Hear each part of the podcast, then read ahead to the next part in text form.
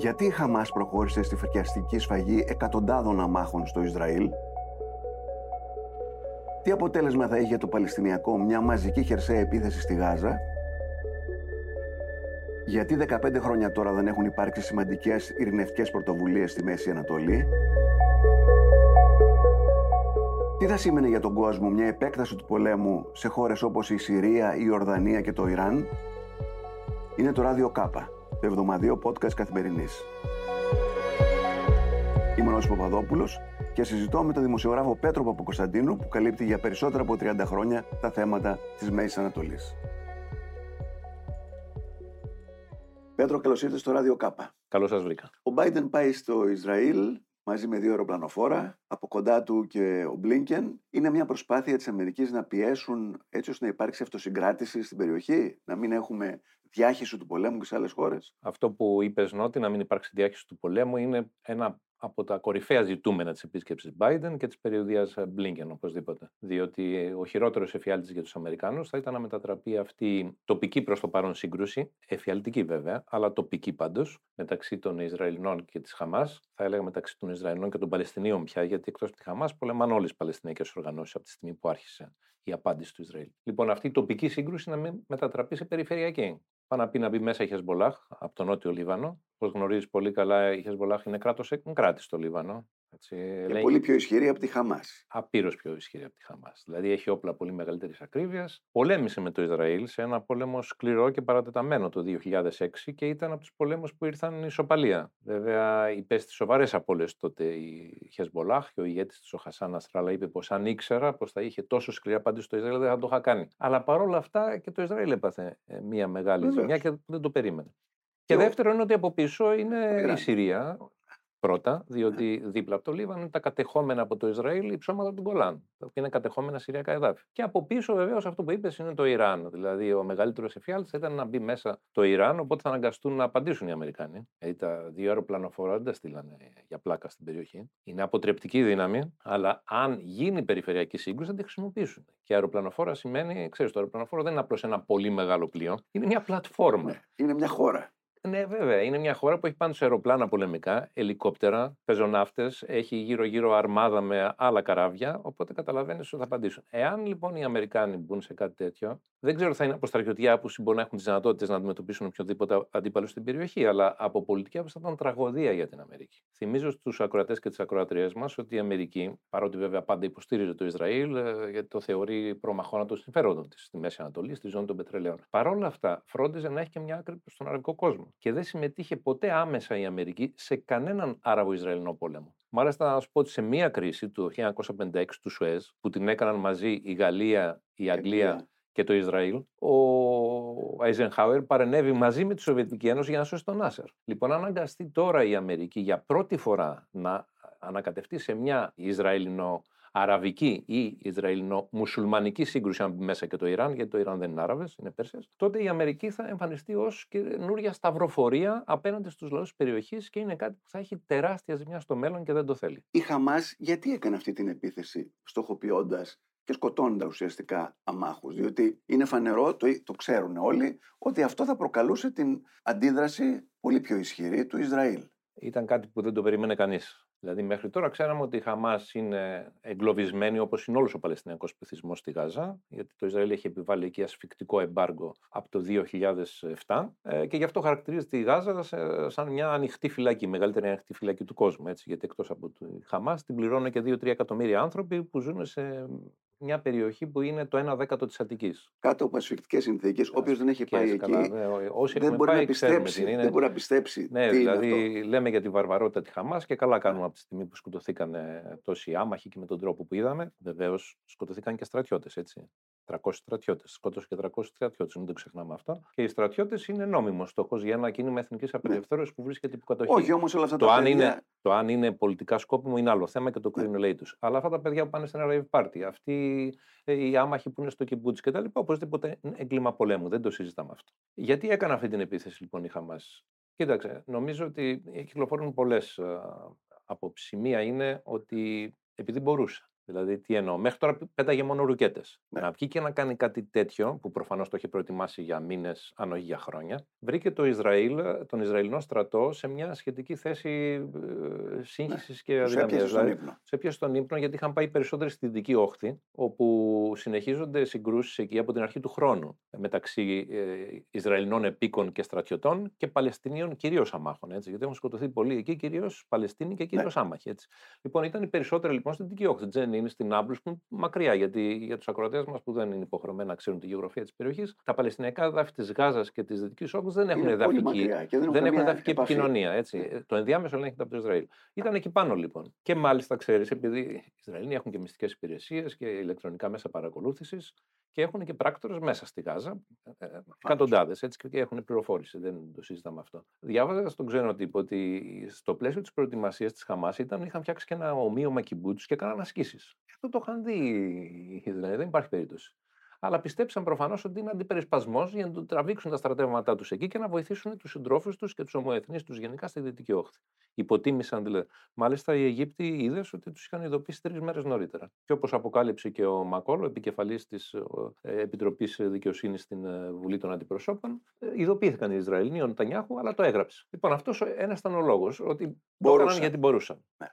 Ο δεύτερος ήταν α, ότι ε, βλέπαν ότι θα ήταν καταστροφή για την Παλαιστινιακή υπόθεση Ναι. γενικότερα να ευοδοθεί η προσπάθεια της Αμερικής για ένα ιστορικό deal, συμφωνία Ισραήλ Σαουδικής Αραβίας. Ισραήλ-Σαουδικής Αραβίας. Ναι. Γιατί αυτό ξεκίνησε από τις περίφημες συμφωνίες του, του Αβραάμ, συμφωνίες αραβικών κρατών και Ισραήλ, επί κυβέρνησης Τραμπ. Ο Τραμπ την ξεκίνησε αυτή την πολιτική. Και σε αυτό το σημείο είναι ένα από τα σημεία της εξωτερικής πολιτικής που ο Biden ακολούθησε την πολιτική Τραμπ. Δεν την ανέρεσε, την ακολούθησε και ήθελε να την ολοκληρώσει με τις συμφωνίες Σαουδικής Αραβίας και Ισραήλ. Γιατί για τη Χαμάς τώρα, αλλά για όλους τους Παλαιστίνιους, που θα το βλέπαν με φρίκι αυτό το πράγμα, είναι άλλο πράγμα να κάνουν συμφωνίες το Μαρόκο ή το Μπαχρέιν, που το- είναι μακριά από τα. Και άλλο είναι η Σαουδική Αραβία, που είναι πιο ισχυρή ίσως χώρα του αραβικού κόσμου μαζί με την Αίγυπτο, από οικονομική άποψη ισχυρότερη και έχει και συμβολικό βάρος. Είναι η ιερή χώρη του Ισλάμ εκεί, αλλά και μπορεί να κάνει πολλά πράγματα για την Παλαιστινική υπόθεση. Σου θυμίζω ότι στον πόλεμο τον τελευταίο τον Αραβο-Ισραηλινό, το Γιόμ Κιπούρ, οι Σαουδάραβες είχαν παγώσει όλη τη Δύση με το πετρελαϊκό εμπάργκο τότε. Έτσι. Άρα ήθελε να α- αποφύγει κάτι τέτοιο. Και α, εκεί το κατάφερε η Χαμάς αυτό, Νότι. Μην το... Ναι. Ο- Πήγε τώρα ο Μπλίνκεν στη Σαουδική Αραβία. Ο Σαλμάν ο πρίγκιπας, τον οποίο τον είχαν στην Μπούκα οι Αμερικάνοι λόγω της δολοφονίας της φρικτής του Αμερικανο-Σαουδάραβα δημοσιογράφου Τζαμάλ ε, Κασόγκη στην Κωνσταντινούπολη που τον έκαναν κομματάκια οι Ναι, του Σαουδάραβες. βγάζανε θυ- σε τα- βαλίτσα, σε κομμάτια. Ακριβώς αυτό. Λοιπόν, και η- ήταν δημοσιογράφος στην Άστον Post, εντωμεταξύ, Αμερικάνικη εφημερίδα. Και ήταν στα κάγκελα οι Αμερικάνοι με τους Σαουδάραβες. Τώρα αναγκάστηκε να πάει ο Μπλίνκεν σε Σαουδική Αραβία. Ε, δεν του άρεσε καθόλου που και η Σαουδική Αραβία μπήκε στο BRICS και μπήκε μαζί με το Ιράν, δηλαδή σε μια εξομάλυνση με το Ιράν. Και πήγε να εξασφαλίσει μια στήριξη ε, τέτοιο. Ο, ο Μοχάμεντ Μπιν Σαλμάν, που είναι ο πρίγκιπας διάδοχος και ο πραγματικός ισχυρός άντρας του Βασιλείου, διότι ο πατέρας του είναι πολύ μεγάλος και έχει θέματα υγείας, τον άφησε να περιμένει από τις 12 η ώρα το βράδυ μέχρι τις 7 το πρωί για να τον δεχτεί. Ε, το καταλαβαίνεις. Για υπουργό εξωτερικών της υπερδύναμης και ο Σαουδάραβας υπουργός εξωτερικών που θα σου έρθει με την κελεμπία και τα πέδιλα να σε αφήσει να περιμένεις 7 ώρες εκεί να ψήνεσαι. Καταλαβαίνεις τι χουνέρι είναι δηλαδή. Και όταν ήρθε, του είπε ότι τελειώνει η ιστορία της εξομάλυνσης με το Ισραήλ. Μέχρι να τελειώσει αυτός ο πόλεμος και να δούμε να γίνει, δεν μπορούμε να παρακολουθούμε τη σφαγή των Παλαιστινίων εκεί έτσι, διότι γίνεται σφαγή έτσι. Έχουνε, έχουνε... Άρα λοιπόν, εσύ λες ότι η Χαμάς αισθάνθηκε ότι μπορεί το, η Παλαιστινική υπόθεση να ξεχαστεί. Αν Βεβαίως. όλα τα αραβικά κράτη τα, τα Ακριβώς. φτιάξουν με το Ισραήλ, Ακριβώς. Θα ήταν δηλαδή ε, αυτό που θέλει η Αμερική, δηλαδή η Αμερική τι θέλει; Θέλει να συσπυρώσει τα αραβικά κράτη και το Ισραήλ σε ποια βάση; Εναντίον του Ιράν. Διότι και για το Ισραήλ. Ναι. Το Ισραήλ αυτή τη στιγμή δεν φοβάται αραβικά κράτη. Ε, Κανένα αραβικό κράτος με την Αίγυπτο έχει συνθήκη ειρήνης κλπ. Το Ιράν φοβάται. Αλλά και πολλά αραβικά κράτη φοβούνται το Ιράν ε, λόγω του ανταγωνισμού που υπάρχει και που έγινε οξύτερος λόγω των πολέμων στο Ιράκ, Σουνίτες, Σιήτες κλπ. Τέλος πάντων, ένα μεγάλο ιστορία αυτό. Για τη Σαουδική Αραβία το Ιράν είναι- είναι απειλή. Βέβαια, τελευταία το έχουν εξομαλύνει τις σχέσεις τους, αλλά δεν πάβει να έχουν μια πολύ ανήσυχη σχέση. Για τον Αίγυπτο επίσης. Θυμίζω ότι ο Αμπτελ Φατάχ Αλσίση βγήκε στρατηγός και τώρα πρόεδρος, ανέλαβε την εξουσία πραξικοπηματικά, ανατρέποντας τους αδελφούς μουσουλμάνους Μουσουλμάνους. που είχαν εκλεγεί δημοκρατικά. Όμως δεν μπορεί να μας αρέσει, διότι εντάξει, κανένας μας δεν ε, ασπάζεται την ιδεολογία των αρφών μουσουλμάνων εδώ στην Ελλάδα, φαντάζομαι. Αλλά ε, δεν μπορεί να ήταν μια δύναμη που εξελέγει δημοκρατικά και δεν άσκησε και βία απέναντι στους αντιπάλους. Όπως και αυτή είναι μια άλλη ενοχλητική αλήθεια. Και η Χαμάς εξελέγει δημοκρατικά, δημοκρατικότατα. Ο Ισμαλή Χανίγια ε, βγήκε από δημοκρατικές εκλογές το 2006 και έπρεπε κανονικά να είναι πρωθυπουργός ολόκληρης της Παλαιστίνης. Υπό τον πρόεδρο Αμπάς, βεβαίως, ο οποίος επίσης βγήκε δημοκρατικά πρόεδρος. Λοιπόν, ούτε η Αίγυπτος θέλει λοιπόν τους αδελφούς μουσουλμάνους, γι' αυτό οι Αμερικάνοι σου λέει θα πάρουμε Αίγυπτο, Σαουδική Αραβία, τις βασικές αραβικές χώρες, η Ορδανία και η Ισραήλ και θα έχουμε ένα μεγάλο αντιρρενικό άξονα. Δυστυχώς αυτό τελείωσε εδώ. Ναι. Και αυτή είναι μια μεγάλη ήδη απώλεια για τους Αμερικανούς. Είχαν ξεχάσει το Παλαιστινιακό. Αλλά ο πρόεδρος Biden, προτού σηκωθεί να πάει τώρα εσπεσμένα στο Ισραήλ και στην Ιορδανία θα πάει έτσι στο Αμάν, όπου θα συναντήσει τους Άραβες ηγέτες, είπε για πρώτη φορά μετά από πάρα πολύ καιρό ότι πρέπει να ξαναφέρουμε στην ημερήσια διάταξη τη δημιουργία Παλαιστινιακού κράτους. Ναι. Και, και με αυτό έκανε ένα δώρο στη Χαμάζ. Τώρα η Χαμάζ θα λέει. Η Χαμάζ δεν είναι όλοι οι Παλαιστίνοι, εν πάση περιπτώσει. Οι τρομοκράτες ε, που σκοτώσαν αμάχο. Βεβαίως. Το αναγνώρισε αυτό. Αλλά ε, ταυτόχρονα της έκανε ένα δώρο.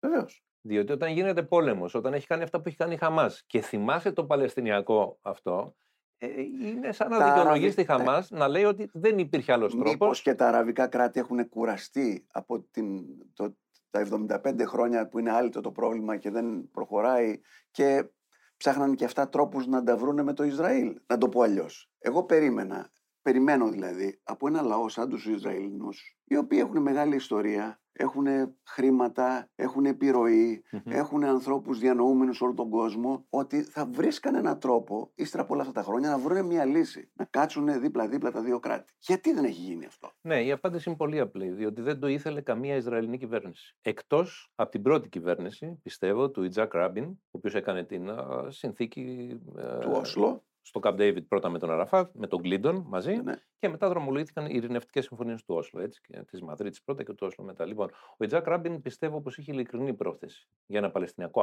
κράτος. Παρόλο που ήταν πολύ σκληρός ο ίδιος πολιτικά στην αρχή. Βεβαίως. Αν και έλεγε να σπάσουμε τα χέρια των Παλαιστινίων, των παιδιών που ε, πετάγανε πέτρες στην πρώτη Ιντιφάντα, την πρώτη ναι. εξέγερση του 1987-89. Έτσι. Αλλά εντάξει, λέμε πάντα και αυτό είναι, ε, δυστυχώς ή ευτυχώς, ότι την ειρήνη την κάνουν οι εχθροί, δεν την κάνουν έτσι, οι φίλοι. Οι σκληροί. Οι σκληροί την κάνουν. Και ο Μαντέλα που λέγαμε που έκανε την ειρήνη στην Νότια Αφρική ήταν ηγέτης του ένοπλου αγώνα εκεί. Δεν είναι αυτός ο Γκάντι που τον εμφανίζουν ναι. πολλές φορές. Λοιπόν, κλείνει η παρένθεση. Ναι. Ο Γιτζάκ Ράμπιν πιστεύω πως το ήθελε. Τότε. Από ποιον σκοτώθηκε ο Γιτζάκ Ραμπίν. Από έναν ακραίο Ισραηλινό. Δεν τον σκότωσε Χαμάς. Ακραίοι Ισραηλινοί που θέλουν να την άξουν. Και σε αυτούς τους ακραίους Ισραηλινούς όμως μετά νότια ήταν όλες οι Ισραηλινές κυβερνήσεις. Ο δεύτερος που ίσως ήθελε κάποιο Παλαιστινιακό κράτος, που όμως δεν πήγε μέχρι εκεί που να μπορεί να το δεχτεί ο Αραφάτ, ήταν ο Εχούντ Μπάρακ των εργατικών. Θυμάστε ότι ε, όταν ξεκίνησε δεύτερη Ιντιφάντα, στην αρχή έγιναν ειρηνευτικές συνομιλίες στη Στάμπα που είχαν φτάσει κοντά, αλλά τελικά δεν το δέχτηκε ο Αραφάτ γιατί λέει: Τι θέλετε, κυρία Ολμπράιτ, στην Αμερικανία Υπουργό Εξωτερικών, να έρθετε στην κηδεία μου αύριο; Γιατί δεν του δίναν την Ανατολική Ιερουσαλήμ, τέλος πάντων, είναι ολόκληρη ιστορία. Κατά τα άλλα, όμως, όλα τα προηγούμενα χρόνια, οι Ισραηλοί και ειδικά βέβαια τώρα με την κυβέρνηση του Νετανιάχου, είναι σαφές, το έχει πει ο Νετανιάχου. Ότι δεν θέλει Αυτός είναι, ασφαλές, είναι ασφαλώ απέναντι. Και, και ο Νετανιάχου ε, έχει κυβέρνηση μαζί με ακροδεξιούς φασίστες. Ασφαλώς. Δηλαδή ο Σμότριτς που είναι υπουργός Οικονομικών ναι. και ο Μπενγκβίρ, ο οποίος είναι υπουργός Εσωτερικής Ασφάλειας και υπεύθυνος για την, τα Παλαιστινιακά εδάφη, είναι ακροδεξιοί φασίστες επίκοι. Και αυτοί που ενθαρρύνουν τους επίκους να πάνε να σκοτώνουν Παλαιστίνους, μάλιστα τις προάλλες, τώρα με αυτά τα γεγονότα, σκοτώσαν Παλαιστίνου την ώρα που πηγαίνανε σε κηδεία για να θρυνήσουν άλλους προηγούμενους δικούς τους. Καταλαβαίνετε γιατί τι φυράματος ναι, υπουργού λέμε. Παρόλα αυτά, δεν μπορώ να καταλάβω. Ο, οι, τώρα... Ισραηλοί όλου του κόσμου. Και μάλιστα να σου πω ναι. ότι ο Νετανιάχου αυτό το έχει βγάλει την Jerusalem Post, το έχει καμιά Παλαιστινιακή εφημερίδα. Που δεν είναι καν προοδευτική αντιχάρετ. Είναι ε, ναι. μια mainstream τελείως του κατεστημένου του Ισραήλου. Και είχε βγάλει ε, εμπιστευτικές πληροφορίες από συνεδρίες του Ισραήλ που τους έλεγε το 2017 ο Νετανιάχου είχε αποφασίσει τότε να αφήσει λεφτά από το Κατάρ να πάνε στη Χαμάς, στη λωρίδα της Γάζας. Και του λέγανε οι άλλοι, μα θα αφήσουμε στη Χαμάς. Τώρα εδώ με αυτήν σφαζόμαστε. Το 2014 και το 8 γίνανε πόλεμοι εκεί ναι. πέρα. Οι τρομοκράτες. Και τους είπε ότι αυτή είναι η μόνη πολιτική για να μην γίνει Παλαιστινιακό κράτος. Να έχουμε τη Χαμάς στη Γάζα, που θα λέμε ότι δεν έχουμε συνομιλητή, να έχουμε έναν αποδυναμωμένο αμπάς στη Δυτική Όχθη και να μην γίνει ποτέ Παλαιστινιακό κράτος. Δηλαδή, ο Νετανιάχου την ενίσχυε μέχρι σε ενός σημείου τη Χαμάς, για να μην υπάρχει μια ενιαία Παλαιστινιακή ηγεσία συνομιλητής του που θα φτιάξει Παλαιστινιακό κράτος. Από την άλλη, είναι, αυτό είναι πολύ λογικό. Υπάρχουν παλαι... οι Ισραηλινές δυνάμεις που το θέλουν και σήμερα, έτσι. Ναι. Αλλά αυτές οι Ισραηλινές δυνάμεις που το θέλουν συνολικά στις εκλογές να είχαν ένα 15% δεν έχω πρότιμο. Δηλαδή, το Αραβικό κόμμα, γιατί έχει κάπου 20% Άραβες, και η Ισραηλινή αριστερά. Όμως δεν θα... Άντε και το εργατικό κόμμα, ας πούμε. Αλλά όλα αυτά μαζί σου είναι ένα 15%. Δεν παραπάνω. Εσύ δεν θεωρείς ότι ε, οι περισσότεροι Ισραηλοί στον κόσμο θα θέλανε να υπάρχει μια Στον λύση. κόσμο δεν το συζητάμε οπωσδήποτε. Ναι. Διότι, αν θέλεις και στην Αμερική, οι περισσότεροι Αμερικανοεβραίοι είναι προοδευτικοί. Ψηφίζουν Δημοκρατικό κόμμα, δεν ψηφίζουν Ρεπουμπλικάνου. Ναι. Και ακόμα και από το Ισραηλινό λόμπι υπάρχει ένα μεγάλο κομμάτι που κατεβαίνει σε δηλώσεις τώρα εναντίον της φαγής των Παλαιστινίων, όπως λένε οι ίδιοι. Δηλαδή και εναντίον της Χαμάς βεβαίως και της φαγής Ισραηλινών, αλλά και της φαγής. Διότι αυτό είναι κοντόφθαλμο Ναι, των αλλά, ακραίων. αλλά άλλο είναι η διασπορά η εβραϊκή, που και άλλοι γενικά άνθρωποι είναι. που ζουν στο, στο Ισραήλ. Και άλλοι αυτοί που είναι- και έχουν ζήσει, αυτά που Ναι, έχουν αλλά ζήσει και Πέντε έχουν εκατο... μορφωθεί. Εκεί υπάρχουν 5 εκατομμύρια Παλαιστίνοι. Πώς μπορείς του 5 εκατομμύρια Παλαιστίνιου να τους κρατήσεις στην Εφτά είναι. απόλυτη. Αν Εφτά είναι. βάλεις, ναι, είναι πέντε που είναι στα Παλαιστινιακά εδάφη. Αν βάλεις και άλλα δύο που είναι μέσα στο Ισραήλ, είναι 7. Δηλαδή, Ναι, αυτή τη σωστό. στιγμή. Ε, με συγχωρείς που Ναι, ναι. έκοψε την ερώτησή σου, αλλά αυτό με οδηγεί στο άλλο Ναι, που ναι, ναι. ήθελα να πω. 7 και 7 είναι περίπου. Και σε λίγο θα είναι περισσότεροι οι Παλαιστίνοι. Αυτοί που είναι δηλαδή στο έδαφος της Ένας λόγος Παλαιστίνη, παραπάνω. Ισραήλ και αυτά. Αυτό τι σημαίνει; Ότι εάν οι Ισραηλινοί ε, τελειώσουν τελείως την υπόθεση των δύο κρατών, τότε θα οθήσουν τους Παλαιστίνιους να αλλάξουν εντελώς, που το σκέφτονται πολλοί ήδη και μου το λένε κάποιοι. Να αλλάξουν εθνική στρατηγική. Δηλαδή, τέρμα τα δύο κράτη, δεν υπάρχει πια λύση. Τι κάνουμε, όπως το ENC στη Νότια Αφρική. Αντι-apartheid αγώνα στο ενιαίο κράτος του Ισραήλ-Παλαιστίνη να έχουμε ίσα δικαιώματα, να ψηφίζουμε κι εμείς. Θα τους συμφέρει τους Ισραηλινούς κάτι τέτοιο. Ε, Αυτό είναι που λέγαμε πάντα πως υπάρχει η τριάδα του αδύνατου για την Ισραηλινο-Παλαιστινική διένεξη. Δηλαδή ότι το Ισραήλ μπορεί να είναι εβραϊκό κράτος. Μπορεί να έχει κατοχή και μπορεί να είναι δημοκρατικό. Κάθε ένα από αυτά τα τρία μπορεί. Και δημοκρατικό μπορεί να είναι, και εβραϊκό κράτος μπορεί να είναι, και να έχει κατοχή στα Παλαιστινιακά εδάφη. Και τα τρία όμως μαζί δεν τα μπορεί. Διότι Ναι. αν έχει κατοχή και είναι εβραϊκό, δεν θα είναι δημοκρατικό. Θα πρέπει να τους φάζει. Εάν είναι δημοκρατικό και συνεχίσει την κατοχή, δεν θα είναι εβραϊκό, γιατί στο τέλος θα πάρουν την πλειοψηφία οι Παλαιστίνοι που θα είναι. Άρα θα βρεθεί στον κόσμο στη θέση των λευκών της Νότιας Αφρικής που τους- θα τις κατηγορούν για μεθόδους apartheid. Άρα ε, πολλοί προσπαθούν να τους πείσουν πως το συμφέρον τους είναι πραγματικά να δρομολογηθεί η λύση των δύο κρατών. Αλλά μέχρι τώρα κανείς δεν τα έχει καταφέρει. Μέχρι το 2000-2002 γινόντουσαν ε, σ- συγκροτημένες προσπάθειες της διεθνούς κοινότητας να βρει μια τέτοια λύση. Τα Ναι. τελευταία 20 χρόνια αυτό το πράγμα έχει παρακμάσει. Ε, ναι, λιγότερο, όχι τόσο ίσως. Γιατί και μετά τη δεύτερη τυφάντα το 2005 έγινε ο λεγόμενος οδικό χάρτης και δημιουργήθηκε το κουαρτέτο. Ναι. Εντάξει. Δηλαδή, Τα ξέρει, ο τελευταία ΙΕ, 18 χρόνια. εν ο πάση ΙΕ, περιπτώσει. Αμερική, Ναι. Ρωσία και Βρετανία να μεσολαβήσουμε να κάνουμε. Ναι, μετά πάγωσε. Ναι. Μπορούν οι, οι καινούριες αυτές ε, συγκρούσεις μπορούν να οδηγήσουν σε μια νέα ειρηνευτική προσπάθεια. Γιατί αντιλαμβάνομαι ότι αυτό θα ήθελε η Αμερική αυτή τη στιγμή, η οποία αναγκάζεται να ασχοληθεί με την περιοχή. Κοίταξε, πάντα μετά από κάποια κρίση ε, γίνεται. Σωστό. η Όπως έγινε ειρηνευτική και με το Yom διαδικασία. Kippur. Ναι, και να σου θυμίσω ότι το Παλαιστινιακό δεν υπήρχε μέχρι το 1967. Δηλαδή, μετά τον πρώτο πόλεμο του 1948, που οι Άραβες δεν δέχτηκαν τη δημιουργία εβραϊκού κράτους, χάσαν τον πόλεμο. Τι είχε γίνει, η Γάζα πέρασε στην Αίγυπτο, ήταν δηλαδή Παλαιστινιακό προτεκτοράτο της Αιγύπτου, η Αίγυπτος κυβερνούσε τη Γάζα, και τη Δυτική Όχθη την κυβερνούσε η Ιορδανία και την Ανατολική Ιερουσαλήμ. Όταν χάσαν όμως οι Άραβες και τον πόλεμο των 6 μέρων το 1967, τα κατέλαβε το Ισραήλ για τα δύο.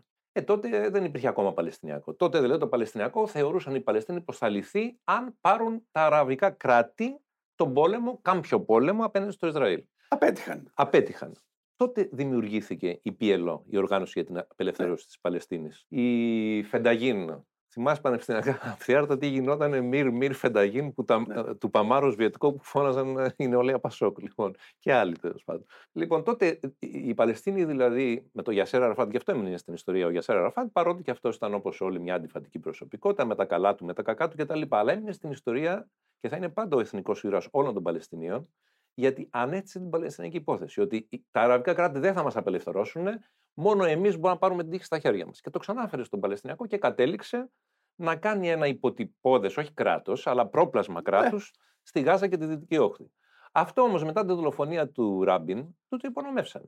Διότι ο Αραφάτ είχε κλείσει ειρήνη με το Ισραήλ και είχε σταματήσει. Ούτε η Χαμάς τολμούσε τότε. Την είχε τη Χαμάς από κάτω, αλλά η Χαμάς δεν τολμούσε να βγει στον Αραφάτ τώρα και να κάνει ένοπλες επιθέσεις στο Ισραήλ. Λοιπόν, του υπονόμευσαν με ποιο τρόπο, κυρίως με τους επικισμούς. Η μεγάλη τα φόπλακα του Παλαιστινικού ήταν οι επικισμοί οι Ισραηλοί. Διότι όταν σου παίρνουν κάθε μέρα ένα κομμάτι στη Δυτική Όχθη ε, Δηλαδή ένα επικισμοί κομμάτι- Ισραηλινών μέσα στη Επικισμοί τι θα δυτική πει. όχθη. Ναι, θα πει ότι δηλαδή, αν το δει κανένας στο χάρτη, τα Παλαιστινιακά εδάφη εκεί είναι σαν το δέρμα της Λεοπάρδαλης. Είναι κίτρινο Ισραήλ και μέσα είναι κουκίδες, καφέ, Παλαιστινιακά εδάφη που δεν επικοινωνούν μεταξύ τους. Που ένας επαγγελματίας, ένας μηχανικός, ας πούμε, εκεί, για να πάει από την Ντούλκαρεμ στην Ιερουσαλήμ, που Θα είναι δύο πρέπει να βήματα. περάσει από ε, 10 στην Τζέννη, ελέγχους. πρέπει να περάσει από 10 ελέγχους. Να Ναι. το πάνε. 650 ε, είναι μια ζωή αβίωτη. Καλύτερα ζούσαν αυτοί υπό Ισραηλινή κατοχή παρά υπό υποτιθέμενη Παλαιστινιακό. Παλαιστινιακή αρχή, που δεν είναι. Πάλι κατοχή Ισραηλινή. Είναι και ακόμα χειρότερη. Ε, Αυτή ήταν η τραγωδία της υπόθεσης. Άρα, Αν δεν λυθεί το θέμα των επικισμών και δεν υπάρχει μια στοιχειώδης εδαφική συνέχεια των Παλαιστινιακών εδαφών κλπ.